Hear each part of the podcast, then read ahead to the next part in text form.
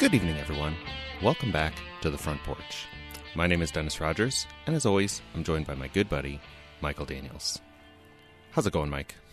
Uh, it's going great, Dennis. It's a nice, cold, wintry day. I think fall just decided to skip us and go straight into winter. Yeah, yeah, we, we skipped right over that. Just give us the big old middle finger. I, I wish it would have given us a little bit of warning, but whatever. You know, the, the, the worst thing about winter for me is the gray days, like the gray. It's just gray on top, and then the gray. There's no color. And what we seem to have launched here in Indiana is those gray days. We haven't had like sunny, cold days. It's just been gray, gray winter days already. Like, ah, come on, winter. Be There was a little bit of sun um, yesterday, Sunday, when I, I, I went uh, grocery shopping, and the sun came out for a while and blinded me off the wet uh, pavement of the parking lot as I was walking. Again, you're like, what is what is this strange orb in the sky? Is happening? Yeah, I go back and forth on that entire concept because I my eyes are kind of kind of sensitive to light. I don't know if that's unusual, but like I kind of poor night vision and so forth. And um and I don't like you know really hot weather. So I sort of like it when it's overcast.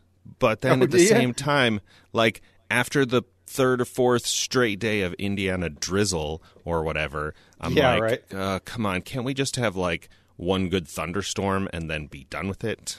exactly, exactly. I totally agree with that. the the the hazy weather also also kind of gets to me too. But Uh, yeah, that's why I couldn't. I had somebody just recently tell me um, they were thinking about moving out to Seattle. A, a kind Yeah. of a, I wouldn't call it friend. I'd say an acquaintance of somebody I know.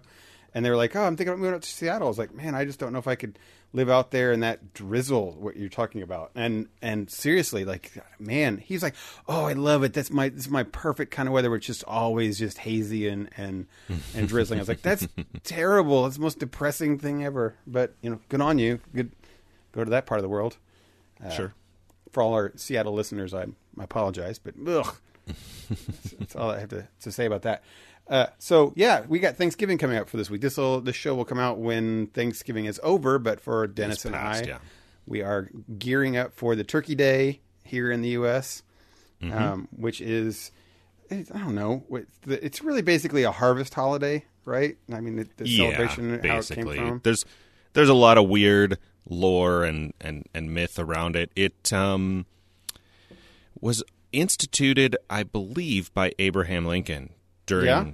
like right in the middle of the Civil War. Um, Like an a- as an actual holiday. just like yeah, as a national holiday to like pause and reflect and give thanks for the things you do have in the midst of you know what was a very uh, um, tragic time in our nation's history. Yeah, no kidding. Uh, the, but you know, growing up, I had this the stupid kid version of like the Snoopy version, where you you have uh, you know the the Native Americans bringing the peace offerings to the, To the Puritan pilgrims, pilgrims. You know, and and that- that's that, that's yeah. what I grew up on. You know, but but in practicality, for any of our listeners who might be outside the U.S., it's basically our holiday of um, the fall harvest had come in, and so it's a big celebration of all the food and uh, time of plenty. So yeah, basically. people would come together and, and do that, and and so we have celebrate uh, families and friends get together. Um, you, I'm assuming you're going to go see family. Yeah, some we you know sort of trade off these things. Sometimes um, uh, various family members. It's rarely all of us now. We're too spread out, um, but we're doing. I think this is the same thing we did last year. We're going down to Tennessee, which is a decent drive for us, um, but it's sort of central between here and uh, where David lives down in Florida. I think his drive is probably something like 12 or 13 hours where ours is like 8 so it's long drives all around. Yeah, but uh, we'll meet there and uh, my sister and brother-in-law have a have a pretty good sized place. He's going to smoke um, turkey drumsticks which is something he did last year uh, which is a little That little bit of a different great, thing actually. yeah, yeah.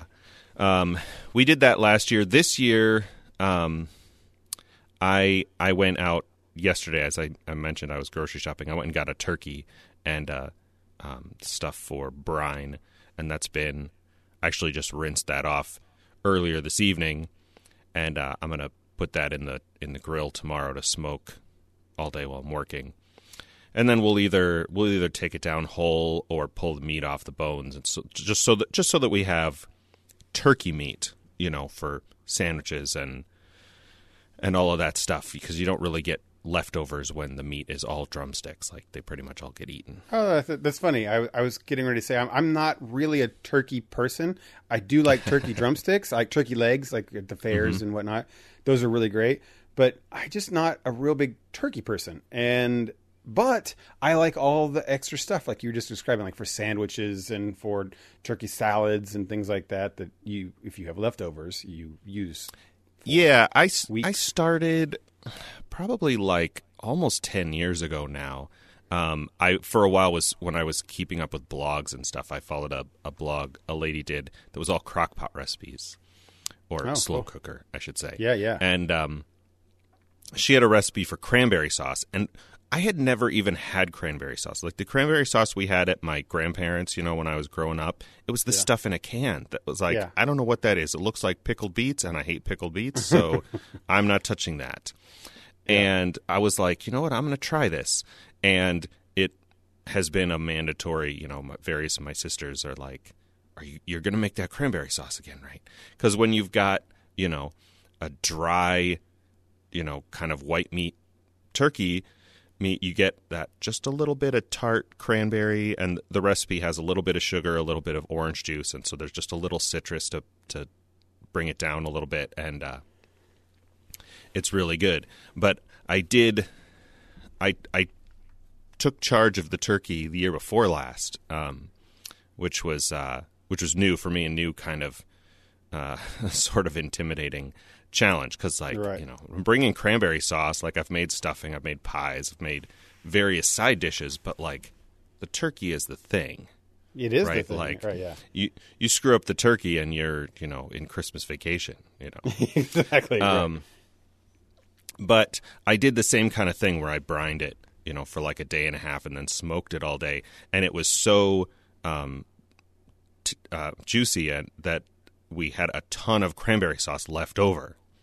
I was like, "Oh, this must be a good sign." It's like people didn't use as much cranberry sauce, so the turkey must have been better than usual. Well, the I, I hoping have- hoping to replicate that this this tomorrow, but uh, we'll see. I, I have never been a fan at all one moment of cranberry sauce. Like it's the most one of the most disgusting things ever for me. I'm not saying that that I could be wrong on that because I my experience growing up was also the canned thing. I thought that was the most gross thing, and my my all my family just loved the canned stuff. And you could they would even slice it into like these round circular Yep. jelly gross Yep. things, um, and it was just so disgusting. Now I have seen pictures of like really homemade like cranberry sauce, like you're talking about, that looks really actually very good and appetizing. Um, and then hearing what you're describing as like as a an extra thing that you eat with the turkey, okay, that sounds okay. That's basically the point of it. It's like a tart, like it's either that or the gravy, where gravy is a very savory kind of sauce. Cran, I mean, you know how cranberry is. Like they put it in other juices to give it a little bit of a, a little bit of a bite. Right. Um, and and my my experience was just like my sister and my mom and my grandma just eating like spoonfuls of that stuff, you know. Oh, gross. Exactly. See, gross. Oh, gross. It's terrible. Um, the, I, so I went on that whole description about the turkey. The only reason I, I brought that up is because I um, have often because we have leftovers of everything. Um, the cranberry sauce to me is not good for anything else, and so I'll make like a sandwich with leftover turkey, cranberry sauce, and like a couple slices of cheese. So it's like a sort of like a not a patty melt, but like a turkey cranberry melt or something, and it's pretty good. Well, back back when I was back when I was married, we would do we would always have Thanksgiving at our house, and all the family would come to us. It was the one holiday that was kind of nice that we didn't have to go anywhere; like people Right. would come to us, and it was kind of nice. Uh, and we would do the whole like cook the turkey and the ham and the you know all the big stuff. Um, but since I've, I've been divorced for many years now, and, and since then it's just you know me and, and my daughters, uh, not for Thanksgiving, but I we we don't have people come to us anymore. We go to somebody else's. So I haven't I haven't cooked things like I might get a pie, right? And that's about. I get off with the single guy excuse. I guess what you know. Like "Oh, I just don't make any things, which which is not true because I can. I'm a pretty decent cook and can cook a lot of stuff, but it's just I don't cook for a lot of people anymore, so I don't have that. But that being said, uh, now listening to you talk, I think that you know maybe I think I do want to cook a. I want to cook some a turkey. Like I can just have a get a really small turkey and it's for Sid and I and have it. You will eat a dinner and then have lots of leftovers like most people would have. So that Are you a um I mean, this seems like a ridiculous question, but are you a grill guy? Yes, I mean I have a grill and I grill. I don't. I, I'm not. I'm not one of those like all the time grills, but I Sure. in the summer, well, I definitely grill. Although I'm embarrassed to say my grill outside, which is like a five burner huge thing, has gotten past its prime, and I need to replace it. Sure. it. Yeah. we we got my dad uh, three or four years ago. We got him a generic um, uh, egg shaped grill. I think you remember. I remember you telling me about these. I'm, things, I'm yeah. sure I've talked about it on the on the show because I because I use it. Um, one of the things that I, I like to do is um, beer can chicken. Oh yeah, put the in in the middle of the chicken, right? Yeah, in the For cavity, and it, it sort of holds it up, but you can get little like wire stands that that hold it up. Those are those are kind Yeah. of cool. Well, Well- I, I'm I'm looking forward to it. I, I think I might make something this year instead of just being lame. Uh, and, and if I make that decision, I better think and decide on it tomorrow. I guess and go and go out. And Yeah, stuff. turkey's turkey's a big commitment. There's always, you know, like um you know, the stuffing or some people call it dressing, uh, all the Yeah. various side dishes that are a little less uh high risk, I guess. Well, we I'm going to our buddy Trotsky's. His his family is where I'll be going this year. Where I go Oh, every okay. year, and and they always have such. They have a ton of food, more than anybody can eat, and it's always so great. It's kind of like I don't Mm-hmm. Right. need to add anything, but you know I might. Maybe I got to think of what I could do. Something maybe a. I don't know. I was gonna say maybe a dressing, but. I, I'm. I hate to say it, but I like stovetop. It's just sure, sure. it's, it's stovetop. I um yeah, I made stuffing one year that was like took bread and cut it into cubes and toasted it in the oven like in a big roaster pan and it had like Fancy. it had like sausage and bits of apple and something else and one of my brothers was like that was really good but it was it was almost too much like i want something that's just you know a little more n- not bland but it was like the the the stuffing was too heavy right it was Yeah, like sure. It was like a meal. it was almost like, right. it was almost a meal in itself.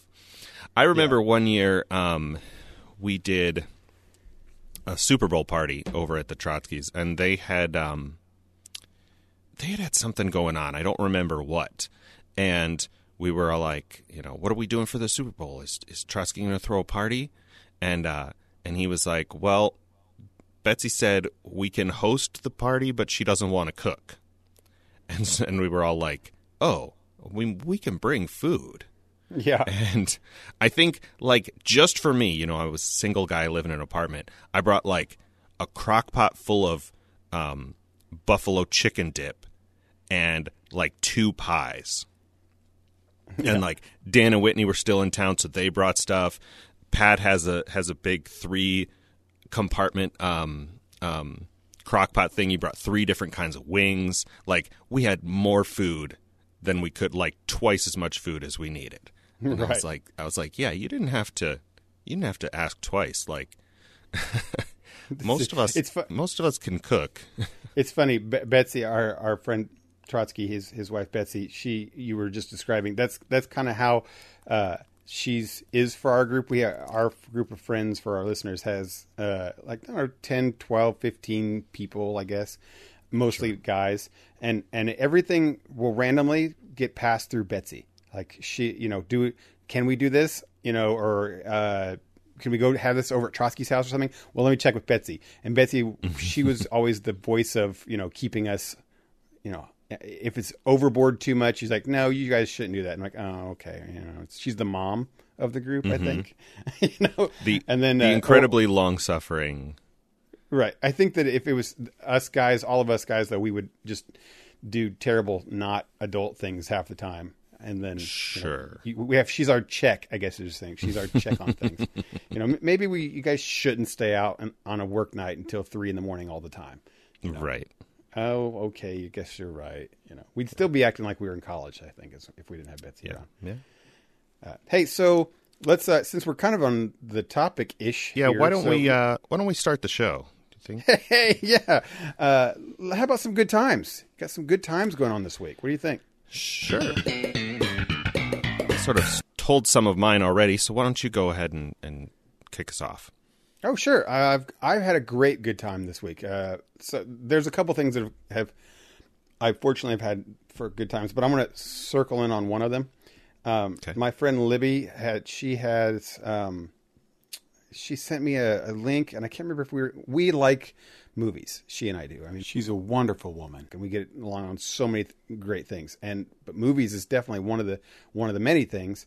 And she sent me this link to this place in Franklin, Indiana, and it's an Right. old theater, old movie theater, um, Hmm. like from the 30s and 40s that they still run and they still run movies in Okay. and sh- and she was like, "Hey, do you want to go go to this? Like, uh, it, they're they're playing holiday movies."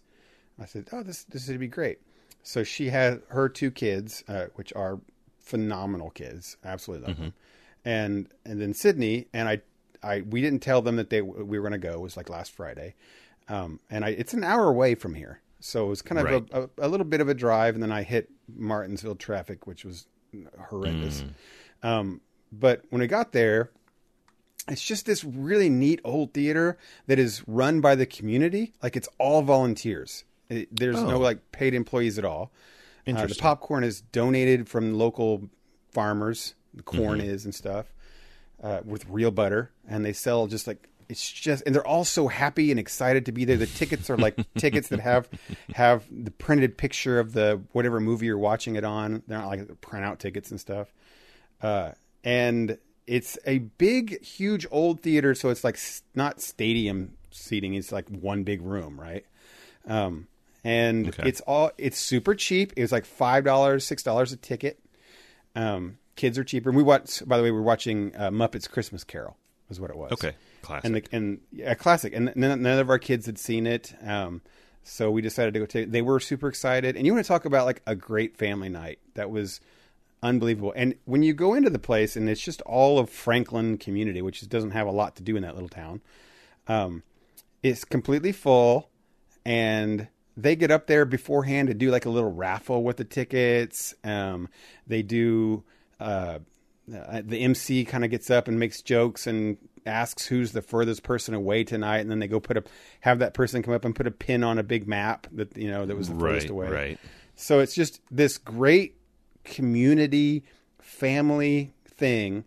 Um, and I went with some people, like I said, with, with Libby and her kids and, and Sydney, that was just such a heartwarming, good experience. And then they play the movie.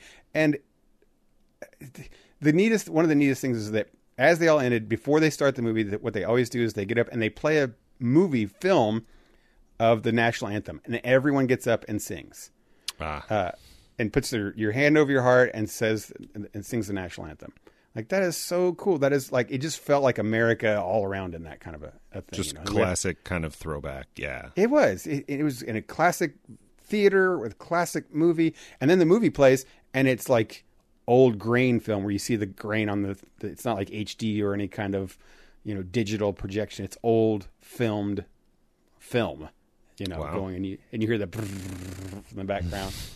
so Yeah. and my- you know to see the kids who are used to seeing only like HD digital stuff, they they see all the specs all over the screen and they didn't know what to kind of make of it, except that it's an old old thing. But I I, I suspect that we'll probably go to many more. They're they're showing things like Home Alone and uh, Christmas Vacation and stuff like that every every weekend. It's truly an amazing place. Um, anyone gets to go to Franklin or lives near Franklin should look up that theater. It's called the Art. I think it's called the Art, something like that. We'll uh, So great, good find a times. link. Find a link and put it in the show notes. Yeah, absolutely. Great times.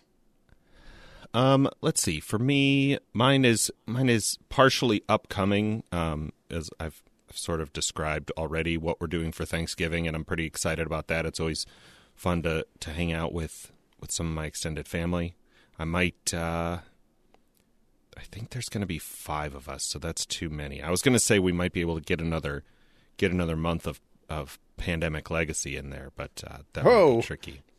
That'll take That you might be- like seven years to get through a year, right? On that, Yeah, I mean that was sort of my my intention when I bought it. I was like, here's a thing that we'll just play when we uh when we all get together. that's Um, kind of neat though. That's kind of neat.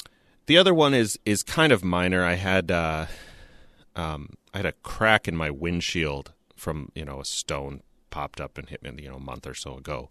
And uh I'd I'd finally got around to calling insurance and having them sent the repair guy came out today. and so I've got a new windshield, no cracks on my Hey, nice.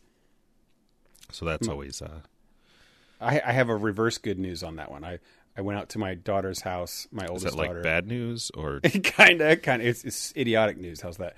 I, I, it's Okay. similar with your window thing. It made me think about it. I went to her house uh, and just uh, Sydney. She wanted to go. Sydney wanted to go hang out over there. So I went over there and she's like, hey, "Dad, my garage door is broken." I was like, "Oh, let me look at it." And I went up and I looked at it, and I went to. and I went to mess with it, which I did. I just, oh, I just got to get back on the track because I know how to deal with this. And I went to open it and pushed it, popped it back in the track, but I inadvertently popped the other side completely out, and I got it half the halfway up, and it was hanging sideways and about ready to fall on everybody. So I did not get my uh, Hope's windshield fixed. I totally broke everything about it. it made it even worse. good So good job. it's terrible good news. Um, I'm glad that you got your your new window fixed though. I mean, I didn't do anything except uh, well, it's a whole issue I have with my phone reception. The guy was supposed to come out last week and he did, but he couldn't get a hold of me because I don't have cell reception where my desk is set up. And he didn't get out of the car because there were dogs in the yard. And I'm like The right. I'm like, those are golden retrievers. They're the friendliest dogs you'll ever meet. But of course, he doesn't. right. You know, he's he doesn't know that. But rabbit attack dogs. yeah, exactly. How, All how right, many dogs? How many dogs does your parents usually have at one time? Well, they have a separate building for, you know, a kennel building, but any of the dogs that are about to have puppies, have just had puppies, or are in the post, like any of that whole, it's like a month or so. And there are a couple of dogs that are pets that are in the house all the time. Um, No, note to listeners: Dennis's parents are breeders. They're not. He's not just his family dogs. Yeah, do- dog breed. I mean, there's some of there's some of both. Andrew's got a dog, a beagle that's uh that's there. He actually is. He's not. He's not violent. He's but he's territorial and protective, and so he has yeah. he has to stay in the house all the time. He's a bloodhound, so if he's on the trail of you know sniffing something, he his ears shut off and he doesn't hear you. But uh, anyway, yeah, there are there are three dogs in the um, in the garage uh, building. They have puppy whelping rooms, and there are three in the house that are um, one had a litter of puppies a couple weeks ago, and two are about to have puppies within the next week or so. Um, and so, at any given time, there could be two or three dogs outside because they get let outside to to go to relieve themselves, and then and then back inside. But Yeah. So anyway, that's that's that's mine. Um, I don't. Yeah, I don't think I have anything other than that. So let's um All good times. yeah, yeah. Let's jump over and talk about our weekly challenge. Yes. Let's do that. This was um the is this a, this is a Netflix original? The Netflix yes? challenge, yeah, yeah. Okay, so this is uh called The Outlaw King Mm-hmm. with um Chris Pine. the- It's called lead in it. Outlaw King, and I think on the title when you're like ten minutes into the movie before you see the title screen, but it actually has a slash, and so I think it's supposed to be like Outlaw King. Like outlaw is not an adjective; it's he's both. Oh, Does that make sense? Slash King. Yeah, he's an outlaw. He's a king, right? I don't, I don't, I don't Right. know. So this Anyway. this show follows Robert the Bruce, Scottish Right. king, and he was people who had watched Braveheart with uh, William Wallace and uh, who's the actor um, Mel Gibson. Mel Gibson as the, the playing William Wallace. Mm-hmm. Robert the Bruce was one of the characters in it, um, and this I'm not sure I would call this a, a, a sequel to Braveheart, but it's a spiritual sequel. Is that would you call it that? Yeah, I mean, I I kept thinking about the very end of that movie of the original Braveheart. Um, I you know, without spoiling the main thread of the movie, there's a voiceover segment at the end where you just see a sword sticking in the ground, and um, Mel Gibson narrates something. I forget I forget the exact wording, but it's you know Robert the Bruce led an army of Scotsmen here. They they fought. How does he say it? He's like they fought like warrior poets. They fought Yeah. like Scotsmen and won their freedom. And he's doing his terrible cheesy accent. You know, it's Yeah, that movie was like ninety three or four, I think. something like that. It's still in Uh, that in that kind of cheesy '80s style, but I and so I think this like the main thread of this movie. Well, not the main thread, but the the final battle is that sort of process. It's like what happened after William Wallace, in in as much as we know all those legends and Yeah, and, and Braveheart. Thanks. That's that's one of the things is that Braveheart. Braveheart was based on a legend, kind of like a very uh, the Scottish equivalent of the Arthurian Ar- Arthurian legend. It's Right. that uh, William Wallace. There wasn't a lot known about him. Uh, just kind of he was a real person, but it was you know history is very sketchy on that character. So Braveheart was able to make up its own story about whatever it is, and it's it's really a lot of fictional, putting in real characters like Robert the Boo, the Bruce, and some of the other uh, Scottish nobles that were known at the time.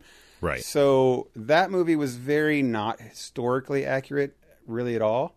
right. Um, but this one was closer to it. I mean, this is closer to history because Robert the Bruce was a real person that we know a lot about um, and have a lot of historical facts about. He's got a um, beer named after him. He, right? uh, the uh, so and there is a, there is a actual Netflix documentary on Robert the Bruce. It does a like Yeah, you mentioned that last week. kind of stuff, right? Um, but anyway, this this that also the end of Braveheart had the it kind of took Robert the Bruce that character in Braveheart and turned him from this wishy-washy kind of leader into like I'm done I'm done being somebody's patsy I'm going to lead I'm going to lead pe- the people and I'm going to become a king type thing. And it mm-hmm. ended Braveheart just ended with that. So it kind of made you feel like there's more to this story. Yeah, because the you know- the the story, the narrative arc of Braveheart is not really about Scotland and their fight for independence from England. It's a story about this man Yeah. and and his and his journey And how And he and it ends because he dies. and and how he ends, right? And so so like once that's resolved, the what happens next with Robert the Bruce is just a footnote. As I said, it's narrated at the end. Right. So this one, this movie is kind of like not the footnote. It's like okay, now let's let's tell Let's the rest. tell that story. Yeah. Yeah, and and that's pretty cool, um, because I'm a fan of Scotland and Scottish history and things like that. So that's Right. um, pretty neat. Uh, so what did you th- what did you let's start with you. What did you think of this movie? So I watched this last night, and um, I whatever through through a series of bad decisions. I started it kind of late, um, Yeah. literally at, at like one a.m., one thirty, and Mm-hmm. I I originally thought that maybe I wouldn't watch the whole thing, but I did end up watching the whole thing. Yeah, right. Um, it was good. There was nothing about it to really, um, you know, complain about too strongly.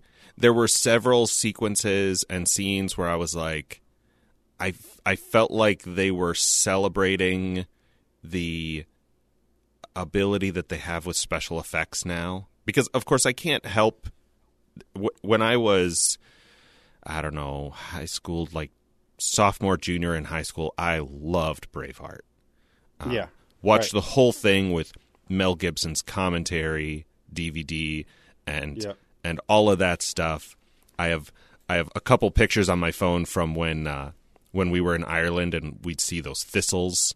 They're not as many. Like we had to get up into Northern Ireland where the um, the land is a little more similar to how it is over in Scotland, but we saw those thistles all over the place, and I was like, oh man, it just takes me back to when he's he's he's a little boy and his dad dies, and the the girl gives him the thistle wrapped in the plaid, Yep. you know, the tartan wool, and that music plays and all of that, all that good stuff. But um, It's- It's such a great show, such a great movie. um, and and so I'm just comparing. I'm like, man, everything they're doing looks so real. I'm like, how are those not real horses that are just getting freaking destroyed? Um, Right, yeah. Especially, It's a, it's a bloody, gory movie. I mean, it's got- especially for like the last 20 25 minutes of the movie that's all just that battle uh Yeah. for that hill what I I forget now what it's called but um starts with an L or something. Yeah. and that's that's about the only thing where I was like I was like okay yeah we we get it And, and you're Um, you're not you've you're uh, known for not being a big action. Like that's not something you like in a lot of movies. I mean it was late at night I had it turned down kind of low so that I didn't you know wake anybody Yeah. up at 3:30 in the morning cuz I'm in a Right. house full of people um Yeah.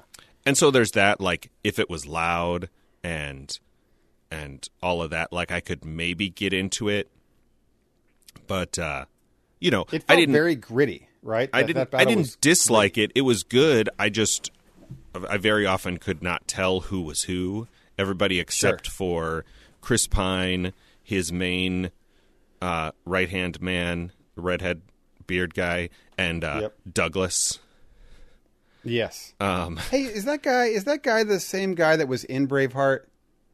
Like, wasn't he the dad that died? Am I wrong? somebody somebody who played I a think- dad in Braveheart was in this you mean or the other way around I think he was. Yeah, I think he was. I think that he was. He was in both Braveheart and in The Outlaw King. I'm I mean- because I remember thinking like, oh my gosh. I mean that's there's possible somebody who was in Braveheart would be fairly older. uh, yeah older at this point Yeah, I'll have to look that up. But but either way, the the uh, it, it, I liked it. I liked it as well. I, I liked uh, the only thing that distracted me was Chris Pine's hair. I kept like just wash the thing. It looks like this mangy. Or, anyway, I know it's a silly Oh. thing, but it, it drove me crazy. Um, but I- and I like I like I I'm, I'm I always said that I'm a big fan of Chris Pine, so I really liked watching him him do stuff. I, I don't think that he had a lot of great acting per se in it. It was just okay. Um, his wife was Yeah. great hmm uh, when, when she was in there, um, and a lot of the I other actors that were they really good. this is whatever this is just my opinion but um you know so it's it's whatever. I apologize but you know um they they cast that part really well in the sense of like she was she was attractive but not in a in a way that seemed very real. Does that make sense Yeah, I know what you mean. Yeah, she wasn't like Um, a supermodel put in on, on this show. right like it didn't it didn't look like she had any makeup on or anything like that but she was still beautiful so Naturally pretty, right? yeah, I, I I appreciate stuff like that. And as far as I know, f- fairly unknown. I mean, she's young, so there's Yeah, that. but, she she but she was she did she was good actress. I think that what she had a lot of scenes where she um she's in a that character's put in a impossible kind of situation with you know having to be English and married off to some foreign what they would think of like devil dog person and she has you know supposed to have sex with a guy on on on the wedding and and she just deal they don't do that but they have this whole relationship that she builds slowly as a you know and she shows strength as an actress i mean as yeah, a she queen. she had a she had a lot. She had seemingly more. I mean, she didn't have nearly as much screen time as Chris Pine did, but she yeah she had more opportunities for real like hard acting than uh, you're right than he. growth he I her- mean, and her character growth yeah Yeah, yeah.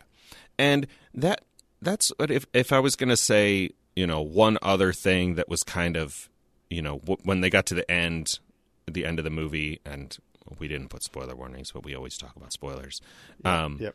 And she jumps out of the carriage. I was like, "Are they really running toward each other on a beach? Is that really oh, that happening?" bu- that bugged me uh, the head of, because I was thinking, carriage. Why didn't you just keep going a little bit further so you got up and met with him? It, that Right. was what would really happen. You wouldn't be like, okay, ma'am, I'm going to drop, stop about hundred yards away from where I'm supposed to take you, get out and run to the guy. I mean, You know? and we're we're supposed you know we're supposed to believe that she's so relieved to see him, and presumably for her to to have not died in her situation we saw her in previously. Um, yeah, that you know she can't wait for the slow carriage; she's going to jump out and and run to it. yeah, Um, Which- yeah. It, that was a little funny, but it, it was. It was.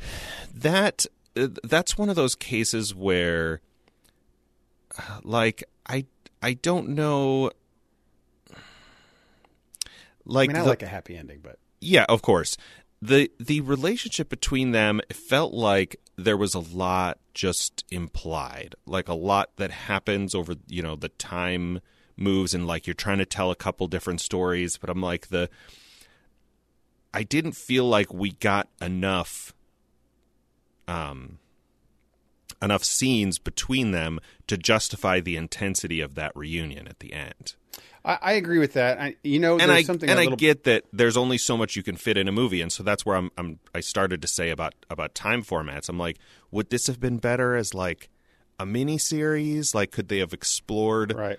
more of the different? Because there's a lot going on. Like he he assassinates the other guy who hates him, but you're not really sure why. And then there are these other clans, uh, McDougal's and the Frasers, and and all of this that you you just get a little bit of and I'm like I don't but then at the same time there were segments that felt almost almost too slow. Yeah, I that's actually my my critique of the of the movie. There is that uh, it comes with a little bit of short backstory in that evidently this was premiered at I think Cannes Film Festival, Okay. and and it was like forty five minutes longer, um, and it got a lot of a lot of uh, critics saying that that was the worst part about it. Is there were so many things that slowed and bogged down, and and just extra stuff that didn't need to be in there, and it got so it was like, well, this is a good thing, but it just has a lot of mess in editing. It, it was one of the things where everybody said editing was the worst. It didn't. It didn't have. It needed to be cut to hell. So they cut the guy cut out like a ton of stuff out of this this movie, and I wondered the same thing you're wondering if they cut out stuff that was kind of better, slower paced, and it could have been done in a in a long format where you have you know six episodes of an hour long episodes or something, um, and take your time. Because the biggest critique I do have the, of this movie is that I felt like it felt rushed. I, Yeah. I, like all of a The, sudden the story he- felt rushed. the story felt rushed and for for odd reasons it just the pacing was really weird at the beginning you start off with robert the bruce eating crow to this terrible king and um he's and then he, it's like 10 minutes later he's wanting to turn on because of one instance with william wallace which we never really see he wants to turn you know outlaw again like Yeah. I don't understand what just happened. According to the whole thing, all the people want to not fight anymore, but now you and you say you don't want to fight, and then you're going to fight. It's basically at the same time, and so it's yeah, that's a case where you know knowing what happens at the end of Braveheart, you're like, oh, okay, so they took and they put various body parts in different towns, and you're like, okay, well now the people. One one half of it is that the people are outraged. The other half of it is now Robert the Bruce Senior is dead, and so Chris Pine, Robert the Bruce, is um, you know, is is in, is head of his family now, and so it's now his decision. He's not bound to honor his father's uh, wish, which is a little bit Yeah. the the, the theme between him and um, the the prince. I, I, I will say something bad about Chris Pine's acting here is that Okay. I didn't get a lot of passion in in his performance. I didn't get a lot of like. He seemed very like an astute, intelligent leader, which is kind of just Chris Pine does. He's got this Kind of- like look at him. kind of stoic and occasionally a little bit Captain Kirk, right? Yeah, yeah, exactly. A little he did- but he didn't. He didn't. He didn't. This character and all of the choices that he made seemed to very be very quick and rash kind of things, very Mm, emotionally mm-hmm. charged decisions. but I never got that performance from Chris Pine. I never got Right. the like, oh, this he kills the guy because you know he's angered or he does it for whatever reason. He just you know why he does it, he just you expect it to be an emotional kill. You know, mean, the guy that he, his his enemy. The the enemy, on the other hand, was a pretty good actor who who you really felt like hated him, right? Yeah. but I never got Yeah. that from Robert the Bruce. I never got that. Right. N- not about anything. Chris Pine, I didn't feel like he was passionate about his people and everything, and never had a lot of that, you know, to it. So anyway, yeah, it was. I it was did like the movie. strange. I did like it. a- I, Yeah. I think it was good, It was and good. I, I'm glad we watched it. So so so far, I think the best Netflix original movie that we've watched. Yeah, which I agree. is not you know comparing it to the Titan or uh, yeah. um, those other ones we we watched. Yeah, it. it I, another thing, the positive part to spin on your thing was that you had kind of negative. I actually liked the the big battle scene stuff just because it was it was kind of gruesome, but I kind of get the I like the battles like that that you see that are that feel real because so many times when you watch movies in the world, there it's movie fighting and you, you know Yeah, real for battles. sure. Real battles back then were exhausting. You know Yeah, I mean they and, were just and and I didn't I didn't mean to. I I guess I it's it's whatever. I've had kind Yeah. of a had kind of a crappy Monday. As spilled tea on my computer right before we started. It's working still, so one of those things. fingers fingers crossed. But I I didn't you know I probably shouldn't have started out with the negatives. I was sort of just saying those things to mean like I have to really kind of hunt for things to dislike about it because it's not sure. you know, like, you know, I wouldn't call it a masterpiece or anything, but, um, like those those battle scenes all they were so real that it was that it was almost exhausting. I was like, there's just sprays of blood everywhere, and Yeah. the you know you see the horses, and you, you know you know the thing with the um with the pikes and the cavalry from Braveheart Yep. that they did with like animatronic not uh, yeah like animatronic horses and and stuff like that was all Yeah. really difficult um and you know this is this is i'm sure a lot more cg because they can't actually run horses into bogs you know muddy bogs Yeah. and stuff like that but But, let me tell you, by the end of this fight, I felt exhausted. Like like you said, I mean, you could feel like yeah when those guys were barely lifting those swords to swing at each other, and they you're like, oh, yeah, this is probably like a very realistic thing. When when you Yeah. watch Gladiator, I always think of Gladiator, which is pretty awesome, but it's it seems like it's much more like, ah, we're just you know experts and amazing and like, well uh, you know a gladius is only like two feet long it's a little different Right. but uh, yeah Right, for sure it's it reminds me a little bit of the the fights around the the black knight in monty python we watched that last week yeah, uh, i remember the first time i saw that i'm like what is he's swinging the sword like a club it just like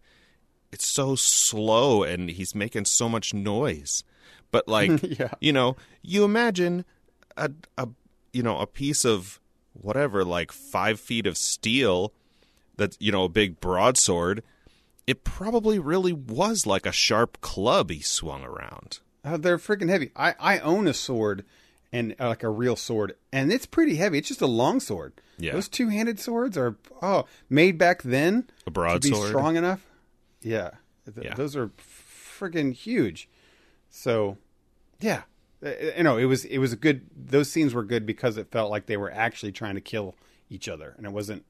It was choreographed clearly, but I mean, Ye- right and yeah and you see them just like they can't get past and then they go around and the the soil is so muddy that the the horses are stumbling guys are getting just trampled and Yeah, and and it looked like Chris Pine at the end of that battle just uh, was a mess, yeah right? I mean, yeah just a mess. And and it looked it looked very the makeup was really well done because it didn't look like it was Braveheart when you saw him William Wallace at the end had blood on his face.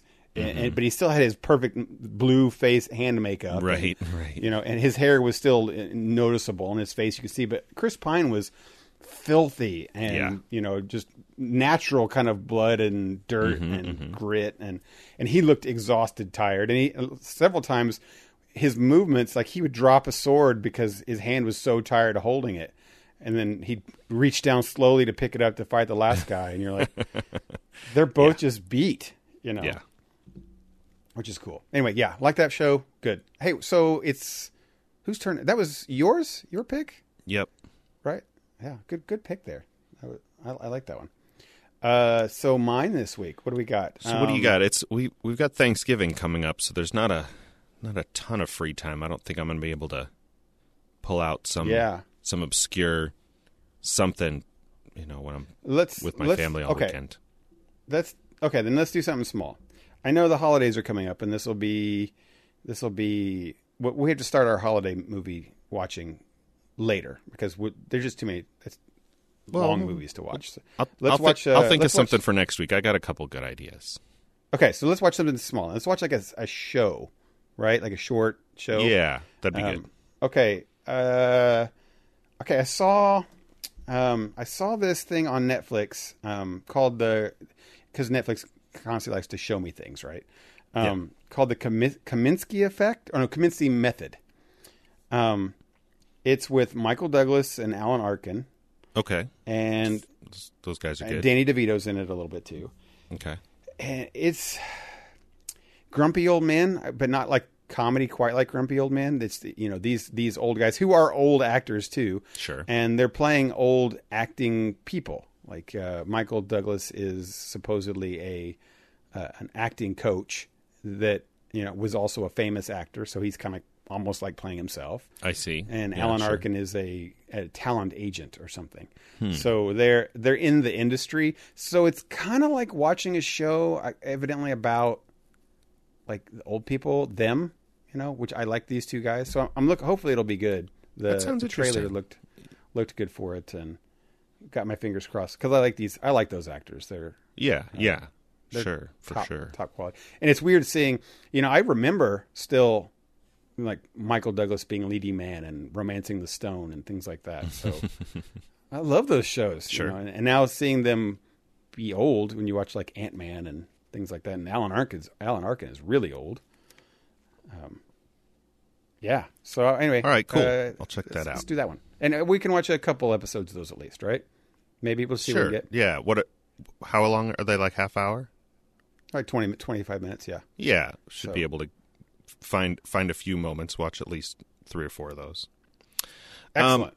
Speaking of Michael Douglas in Ant Man, yeah. uh, we've had a topic on here for a week or so. I think I think you wanted to talk about this. Um, what they call de aging technology.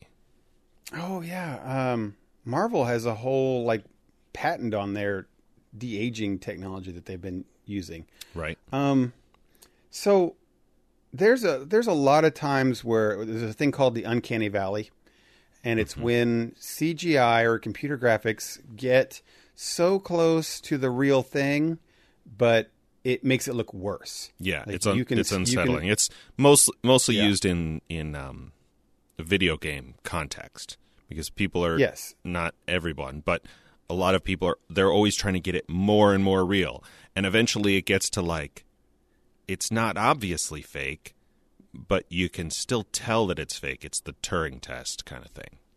Yeah, and it's it's it does it makes it like ten times worse. It's creepy. Yeah. right and and i think movies do that a lot too when when they just you i think i know people liked benjamin button a lot and i thought it was okay but it looked creepy. Sure. how they when when it made it try to look so you know cg'd on his face and i don't know.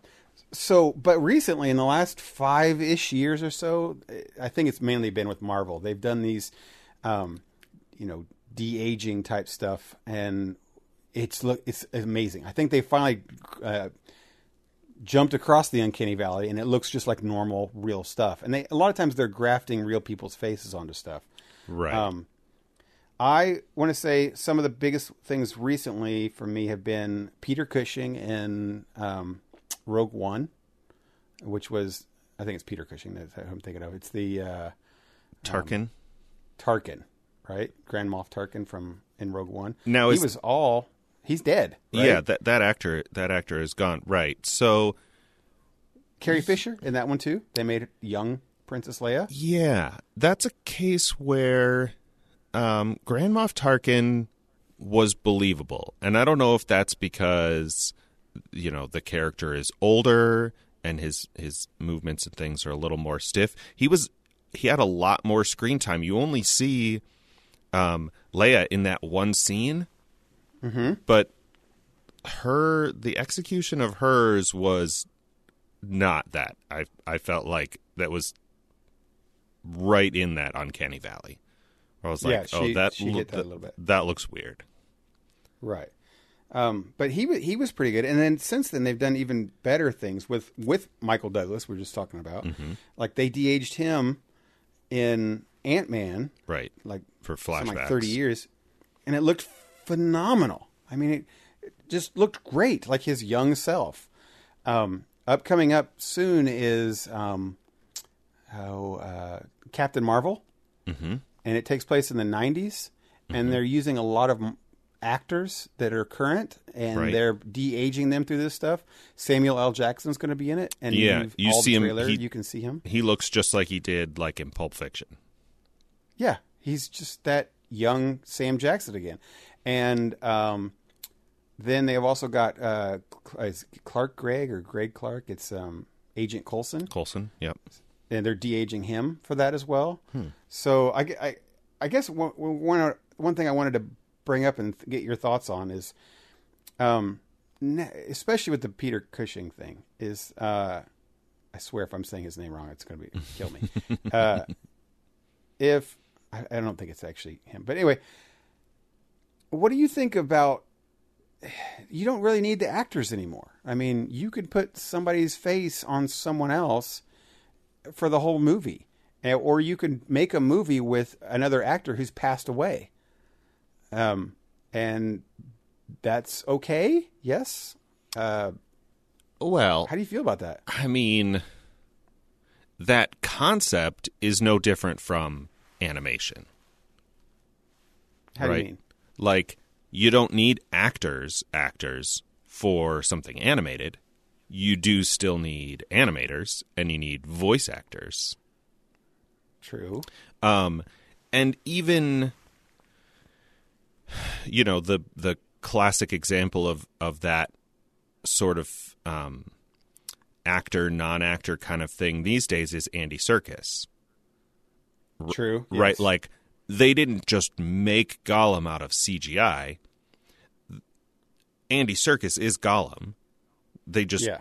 put the the Gollum that you see is him and his mannerisms, his motions and stuff. You just don't actually see him, Yeah. right? Um, so Yeah. you you know you still need that piece of the talent. True, but but these are like the weirdest part about this is that they're real people. Like, let's just say Carrie Fisher yeah. was in in episode nine, and they put not that she is or or whatever because she's passed away, Right. but what if they decided because they can now they can literally say oh someone passed away fine we just uh, put a different actor in and put that person's face on it is that okay Hmm. you know what i'm saying Yeah, yeah. I I like what if they decided to make um you know episode six and a half and you find out what luke and them were going to do and they have the actors and they just de-age them all well, or they they get someone they get someone for episode 9 to to play out the end of of Leia's story. yeah Um, that's what they do but then they'll but then they'll put her face on it Right, right. how do you feel about that I think it depends. It depends on the on the case, right? It depends on the instance. Like, I don't think. I mean, it's the internet. I'm sure everyone there's someone upset about anything, but I don't think too many people were upset about CGI Tarkin. Um, but more again, again, you know, more people annoyed by CGI young Leia. Um, just because of how it was executed. Um, I don't know that, like that that technology, like making a person look like another person, still feels like it's not quite there. Like that's another that's another step. It's another like um it's another level of difficulty more than making someone look like a younger version of themselves. True. Right, because even I in mean, I'm excited to see the the Even in the de-aging- one to find that out. Yeah, even in the de aging thing, there's a limit to to what they do or maybe what they can do. Michael Douglas is what, like seventy? Yeah, at least. And in Ant Man, they make him look like fifty. Right.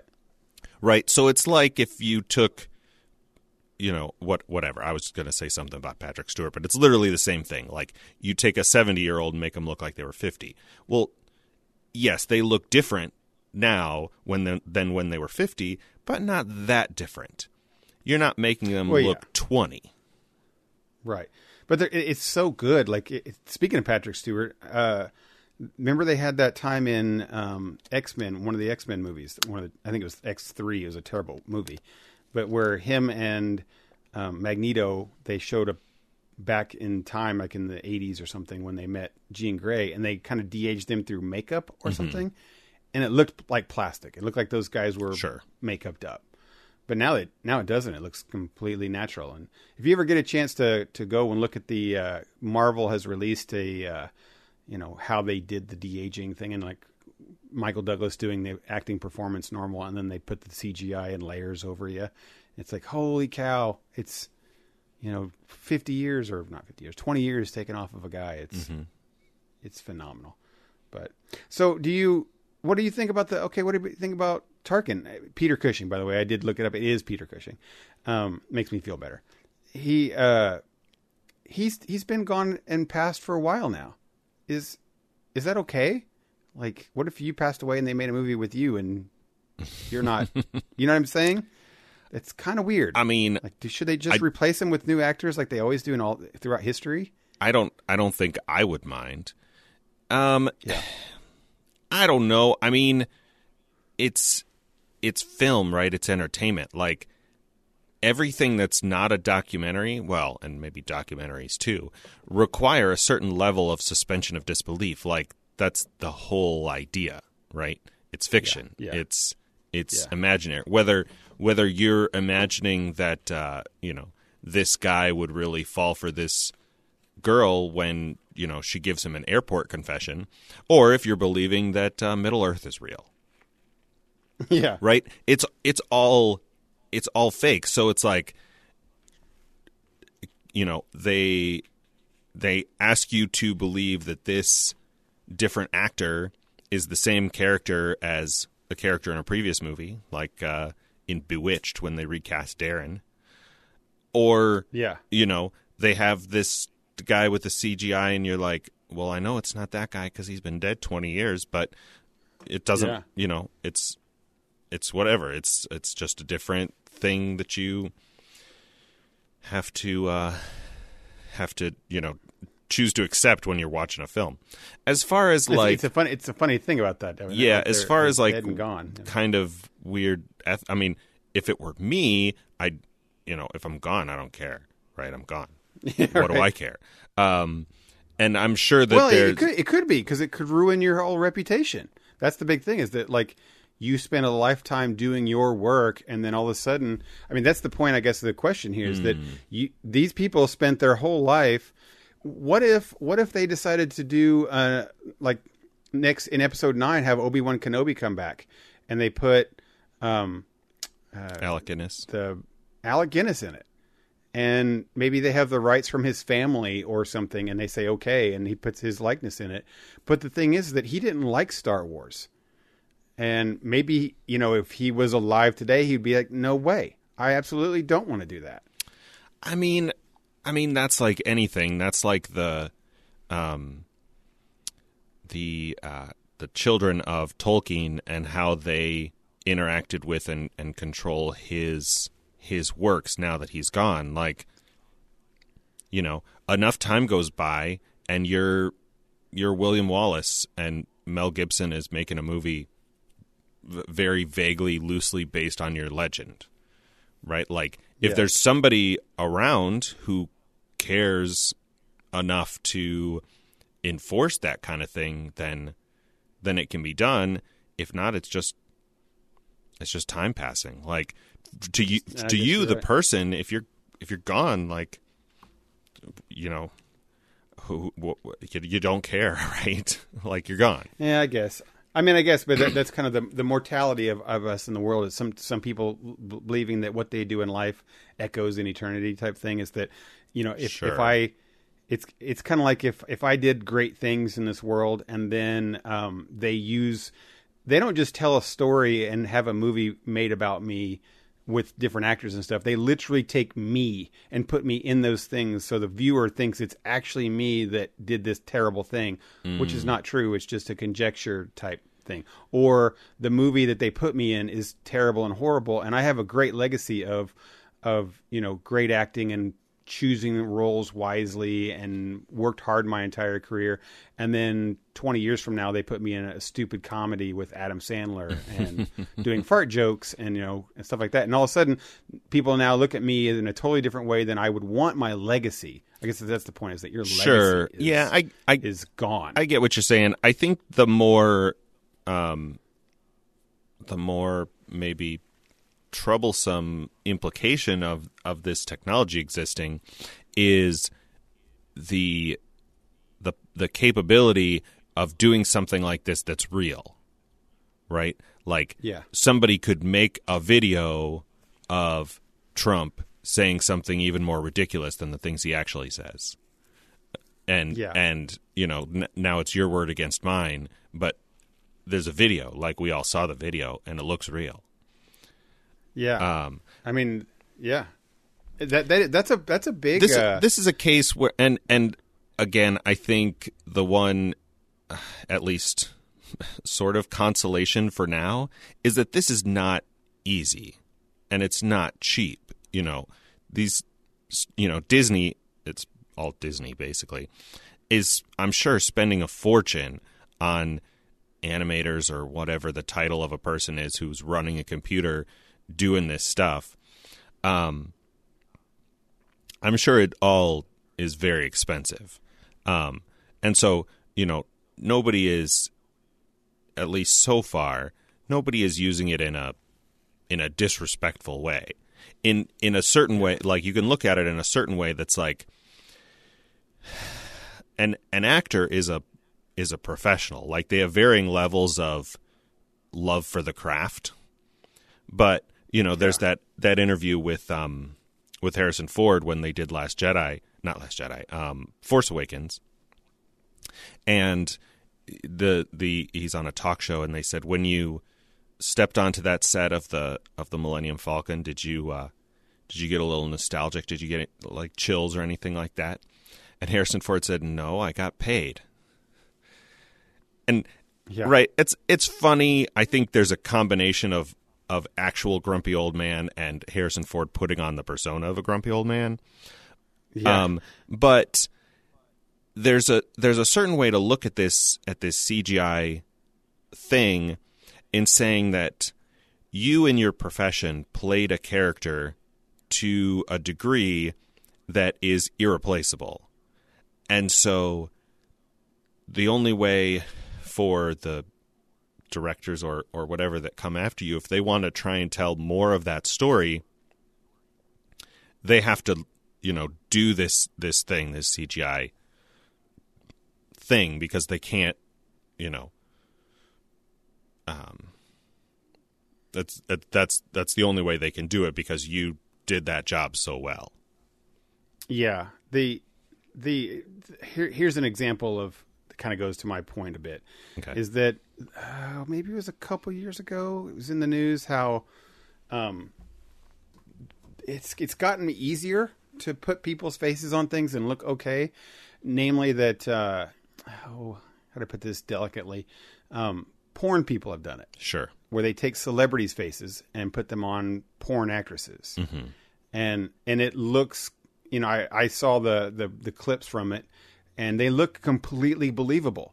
And it's like, oh man, that's that's scary and terrifying, and like that's what could happen is that it, Mm. the technology has gotten so good that you could have someone put on. I mean, this that's an, kind of an extreme, which Yeah. I'm sure legal action can be taken. Right. But that's exactly what it's come to these days. Is that our technology has been able that we can just put people on into places that they're not actually there and they're not actually doing, and um, it's hard to be to believe. It used to be the uncanny valley, and now it's getting so close that you know, ugh, you know.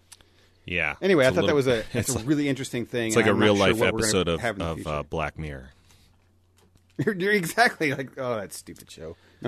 Uh, that's. stupid show. I mean, it reminds me of when I was in college. Uh, the big, the big thing was about music piracy, right? Yeah, and no, ultimately, people piracy. and and whatever artists fairly compensated all of that stuff is is complicated. But um, what ultimately ended up solving that problem was the uh, as they say in UX the right decision became the easy decision right?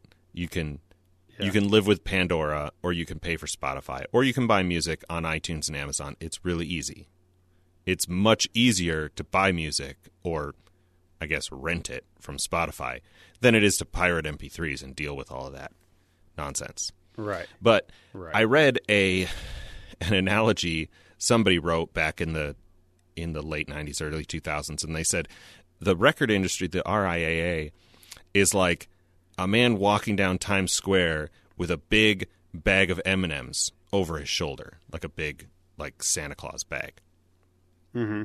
and the the you know Napster or whoever that that developed MP3 technology compression and all of that is like a guy who snuck up behind this guy and and slashed the bag with a knife. and and now the and now the record industry is trying to is trying to go around and stop all the people in Times Square from grabbing up these free I mean I don't I don't think you would want to eat M&Ms, M&Ms, that were off the ground in Times Square so maybe it's like silver dollars or something is a better visual metaphor but Right, um it's I only I only think of that in the sense of like technology moves forward. Like once something like this is made, you can't you can't put the genie back in the bottle. Like you can't go back. Um, Right. And so you know there have to be, uh, whatever like l- legislation and and stuff like that. That's just how it. to, to try and force it into a to a thing. Yeah. Yeah, to try and you know protect people's. You know, it's that's just that's just how it goes. You know, we didn't have, you know, we didn't have Photoshop 50 years ago. People had to like, you know, do stuff in the Lightroom with markers and and whatever to make, you know, people look different in photos. And now it's super easy. Um, you know, Yeah, I saw. I was at a. you see um, magazine covers and you're like, nobody's skin looks like that. What is? Why did? The, why does she look like a doll? Oh yeah, I was a few years ago. I was at a Adobe conference in San Diego, Hmm. and they have these these things there called uh, at their conference called sneaks, and they're basically sneak peeks of technology that they're working on Sure. uh, there. It which is one of the coolest things about that convention is the sneaks things, Mm-hmm. and one thing they got up on stage and demoed was um, they're getting Adobe's getting into the audio um, industry really well. I like Mm-hmm. their they do they, they what they wanted to do is they said they wanted to make Photoshop for for audio For audio. people, and um, the the the thing that they were um, demoing was uh, that you could have um, a book read by anyone you want. And they can take a, a person's sampling of their voice and then they just have text written and it sounds not like a robot like Siri. It says it sounds exactly like a person speaking and like that person speaking. And they had a couple people come up on stage and say like, you know, three sentences or something and then they had it read uh, an excerpt from Tolkien's book and something and it was in their voice. And Once like, once they get all of the all of the sounds, there there are like fifty basic phonetic sounds, but it's probably more complicated than that. And then once they get that basic uh, ph- phenome, Ph- I think there's an actual word for that, and I'm surprised that I am. Yeah.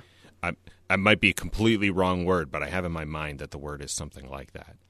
Uh, Yeah, then it's- then it's it was- then it it's basically uncanny. just a just a Siri or a or an Alexa voice that can uh, can say whatever. Yeah, and, and this was it was so natural and lifelike, and how they they were they read the entire paragraph, you know, from Lord of the Rings, you know, that they had different people say, and they're like, it was just blown away. And they also had to address in this, their sneaks are only like 10, 15 minutes long, each one. And uh, so they, but they made a point to spend five of those 15 minutes uh, addressing the fact that, they, that Adobe is building in security to it so that it has a clear fingerprint.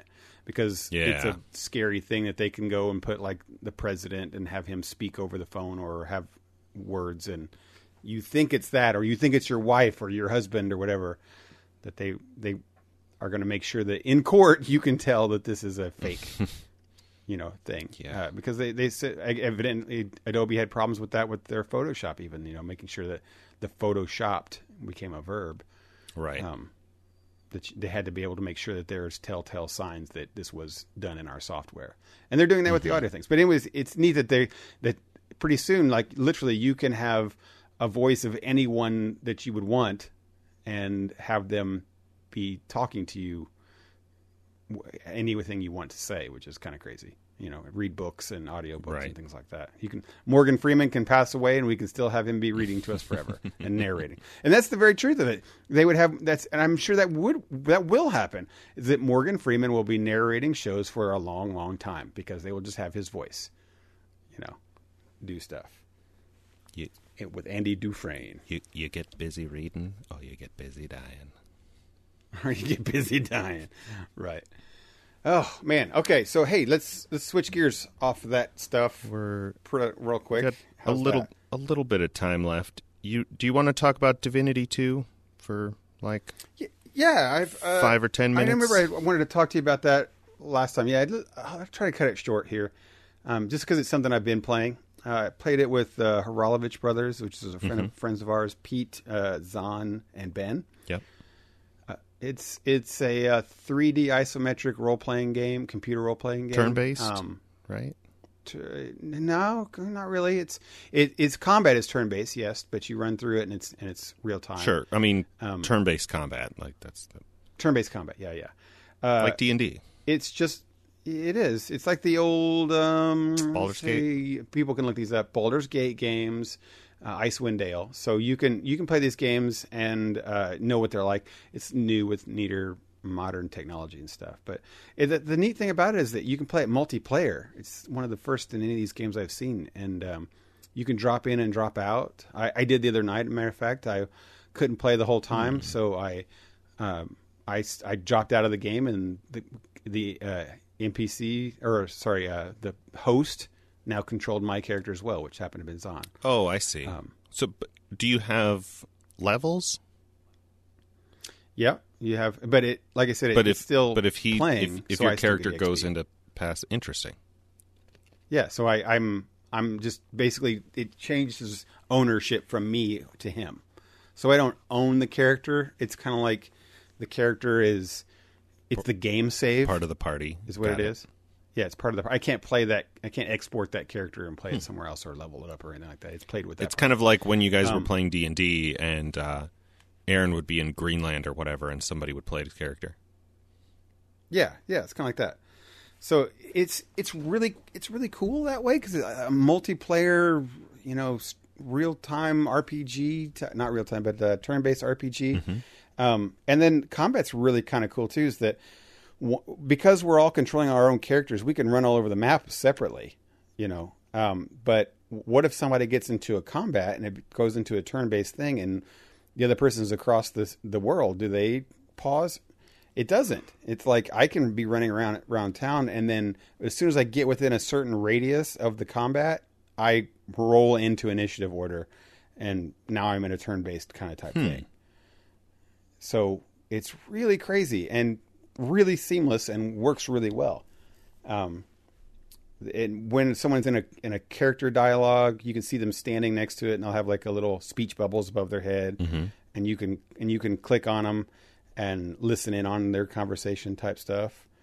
Um, or if if you're across the world, you can even do it. You can see on their little portrait that they've got a little speech bubble, and I can click it, and listen to what they're saying. um, which is kind of cool and interesting. But yeah, I, I like it a whole lot, and it's got um, character builds, and I think I mean I think you'd like it. The more I start playing it, the more I think you'd like it because it has like talent trees and spells, and you can Yeah, you make your own. Character. you told me that you were you were playing a game solo, and I was bored the other day. I got on Steam again and looked. It's back up to full price, and I was like, oh, I know it was on sale Oh. like two weeks ago, um, darn. Yeah. but its Hey, speak. its sale price was still like thirty bucks, and because I was trying to maybe play with my brothers, I couldn't get enough of a commitment from any of them to uh, to bite the bullet on that. But uh, yeah, Yeah, we, we, we did that because it's our like Sunday night game group, right. the, our vi- video game. Yeah, group. I've been trying to get something similar going with my brothers, but it's uh, it's difficult. Yeah, so we, we decided like let's all just bite the bullet and do it on this one. Mm-hmm, And it's it's interesting because it's an RPG, and those games are, you know, those games are long. Like computer RPGs or video game RPGs Right. are are pretty long. They're like you're talking about sixty to eighty hours of gameplay just playing the stories on these games, and and for us, we take forever when you're playing multiplayer stuff. So we're we're going to take six thousand hours to play this game. I don't even know how we'll ever get it. Um, it's it's so it's so slow because you know if you're playing uh, a role playing game singular singularly, you can decide that you're going to walk into town, you're going to sell things, and you're going to do this quest, you're going to do this quest. But in multiplayer, everyone's doing their own thing, and they're all going everywhere, and you don't really have a focused vision. Um, so it kind of slows things down, and then, and then you have to have instead of walking in and realizing that I'm going to go get, I want to go buy that necromancer book for my character in the party. You know, now it's like, uh, do I, you know, I have to make that decision for Ben or for I don't make that decision, but we have to group decision everything. Um, so multiplayer is fun and it's good, but it's a lot more than just you know playing a game. Right. Uh, In WoW, you can just you run around uh, uh, autonomously, and you're not doing the same quests, and it makes it kind of cold and distant. Yeah. But this is a true like story driven type you know game. So having your buddy run off and deciding he's going to like shank and kill a, a vendor has real effects Yeah. in WoW, you just the vendor comes back after five minutes.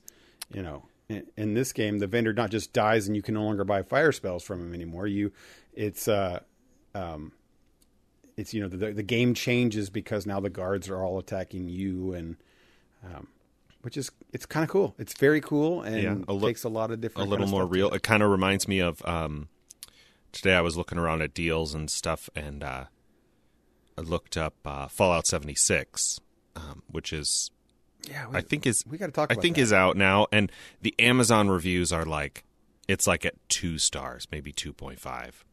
Oh, is it? Oh, because that's not good. and Okay. and I was like I was like let me see what these one star reviews look like and some are just like somebody had connection issues right and they're like Oh, they're like oh if okay, this that was is- still a single player game w- w- this wouldn't matter and I'm like oh man it's the Diablo 3 launch all over again people are like if this was single player like Diablo 2 it wouldn't matter if the servers went down. And I'm like uh, okay but it's 2012 or whatever. Like this is this is how things work. And uh you know it's that kind of fans ga- So I- gamer gamer fans are terrible. But it's the you know the game is is even more than even more than this game sounds like because it sounds like this game is fairly playable single player. Um in fallout 76 totally is, like yeah. you can play solo but you're really missing out on most of the experience, which I can see if people coming from any of the previous three or four games since Fallout 3, um, and even Fallout 1 and 2 were a little bit, sounds like what, what Divinity 2 is like, is kind of isometric, uh, turn based combat. I mean, it was real time running, but when you aggroed something, it would freeze. Um, and like this, like very social game is a very different thing than uh, than those old games. So, yeah, How how does I, I am I am surprised that you have been uh, recently really pushing for me to get a Switch. I I am really surprised You- that you haven't been pushing me to get this game. You- like why why why aren't you pushing me for this? You've been talking about buying a Switch, and so I've just been sharing deals with you as I find that. one? right. Well, well I, seriously though, this this one I'm surprised that like I know you. This is also one that you've kind of been talking about, uh, you know, doing or, or wondering about being a part it's of. While. um, I I'm actually not sure if it's completely out yet. It might be. I I'm hesitant enough about it because of this multiplayer thing. Like if I don't have a group to play it with, I definitely don't want to drop sixty dollars on it. Um, yeah. It's also so far only out on the consoles, I believe, and it's a a, a shooter like this. I would prefer to play on PC. Oh, I like them on. You know, I like my shooters on. I was gonna, I was gonna think like if I if I get this, I was gonna ask you, would you want to get it on PC or like PlayStation? But then I was thinking, oh man, he's gonna want it on PC. Well, but I can stream it on my Steam Link and use my controller. Yeah, if so. if I play with my brothers, it's got to be PC because they're filthy Xbox uh, people, Ha- Halo people. Though I think Andrew's going to be looking for a PS4 this uh, this time around because they've got two hundred dollars, man. um, hey, he wants to of play that, Red Dead 2, and it's it's exclusive, I think, to PS4. Man, I've heard it. Oh, yeah, it's totally exclusive. I, I've heard nothing but great things about that. yeah, I put that so. I put that on my wish list for whoever we're still. Yeah, so so speaking of your wish list and the things that we're saying here, um, you got any Black Friday deals that you're like must have want to do here coming up? Like you gotta gotta do? Have you had a chance? I think tomorrow's gonna tomorrow Wednesday might be my day to sit down to, and to really to really kick it off. make a list. um, Yeah, I n- nothing as far as deals. I think I've landed on what what laptop I want to get if I don't see anything better. Um, it's a it's a 15 inch Razer. Uh, they call it the Razer Blade, which is kind of annoying, but um, it's unibody aluminum, like a MacBook is, uh, like the Yeah. slightly older MacBooks, um, which I like. Like there are so many gaming laptops that look terrible, like they look plasticky and cheap Oh, yeah. and all that. Like most Windows laptops, um, which is its own whole thing. But um, yeah. I'm looking at that. It's uh, it's cool looking, but I don't know, and I don't think it'll be heavily discounted. So I'll see what's what's around. Um, as far as specific deals, I don't know. My sister was asking me about GameStop stuff. Um, you know, You sent me a good link for that today. I think I'm. I, I was going to pull trigger on that, and then the stupid online store credit card thing on the phone didn't work. So I It's didn't yeah, it's really just going to depend on what pops up on like you know five, six, seven years ago um I transitioned from primarily getting deals at the store like dealing with the Best Buy mob for the sake of like a $300 computer and a couple stacks of free after rebate DVDRs or something transition from that to like doing Amazon Lightning deals because they were better and I could stay home. Um, yeah. to where in in the intervening like five, six, seven, you know, since like two, three years ago, I'm like, even those Lightning deals are like just the same, all the same stuff. It's a lot of stuff I don't care about, jewelry and and whatever that I can't even tell whether it's a good deal, even if I did want to buy any of that stuff. Um, where the the deals kind of get worse and worse every year. It's like you know one off SKUs, you know TVs that they never sell any other time. So you're like, yes, this is a 50 inch 4K TV, but it's a model number you've never never heard of before, so you can't get reviews for it or anything. Um, right. It's, I mean, not that that's really new. Those two three hundred dollar computers we got at Best Buy 10, 20 years ago were garbage then. Like, and we sort of knew that, but it was like, it's a whole computer for two hundred dollars, and Chromebooks aren't a thing yet. like, yes, it has a garbage right. power supply that's going to die in a year, but for now, it'll work. Um, Yeah. But the kind of stuff that I'm looking at, you know, like I want to get uh, a new keyboard. Um, I think I'm just going to stick with Razer keyboard. Um, I don't love the Corsair enough to justify the increase in price. Um, and you know, I'm looking at a laptop. I'm looking at a Switch. Like none of that stuff is is discounted enough that I'm, you know, going to be crazy Black Friday stuff. Now we'll see in the next three four days what pops up. It'll probably be small stuff or a couple big things that, um, you know, nobody is going to buy me as a gift or whatever.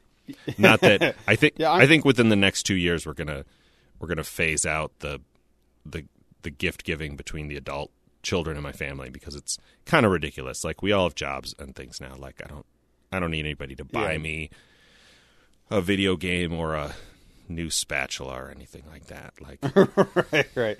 We, uh, I, I'm, I'll be doing the same. I, I buy almost the same stuff every year. I, I it's movies and video games, uh, with maybe a, uh, a single big ticket item if I can find something, you know, or if I, my, I don't have a need for a lot of things, but, um, you know, it, it's always a great time to buy TV if you want to buy a TV. yeah, I got a TV Um, last year, so that's not on my Yeah, exactly. Once you have that, you know, don't, and I don't necessarily need one, uh, but I, I consider I wouldn't mind if I was at Best Buy and they had like or somewhere and had like a projector that was on sale.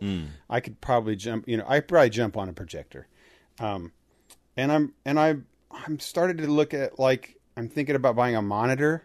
I, I don't have a specific pl- one that I've looked at, but I think I'm going to keep my eyes open for a new computer monitor, um, and see see what I can find on those. I'm you know we'll if you hear any computer monitor deals, let me know. Okay. I'll yeah, I think Andrew's looking for one of those too. I got I got mine in an off like just a random Newegg sale. It's a ultra wide gigantic thing, but Yeah. all right. Well, yeah, The, if I uh, if so, I so that's good, and, I, and I'm gonna get, get like cheap movies and cheap video games, Sure. and and you know I do buy a lot of my video games. I do buy at Black Friday. I, I stop, you know, because they'll they'll sell a ton of games, and I'll buy five or six video games, like PlayStation console games, and and they will last me through a long time because I don't get as much time as I used to play with. uh, You know, I mean, yeah, buying a game like Horizon Zero Dawn, which is like ten bucks now, it's a fantastic game that can last me forty hours, and I don't have forty hours to play a lot. right. right.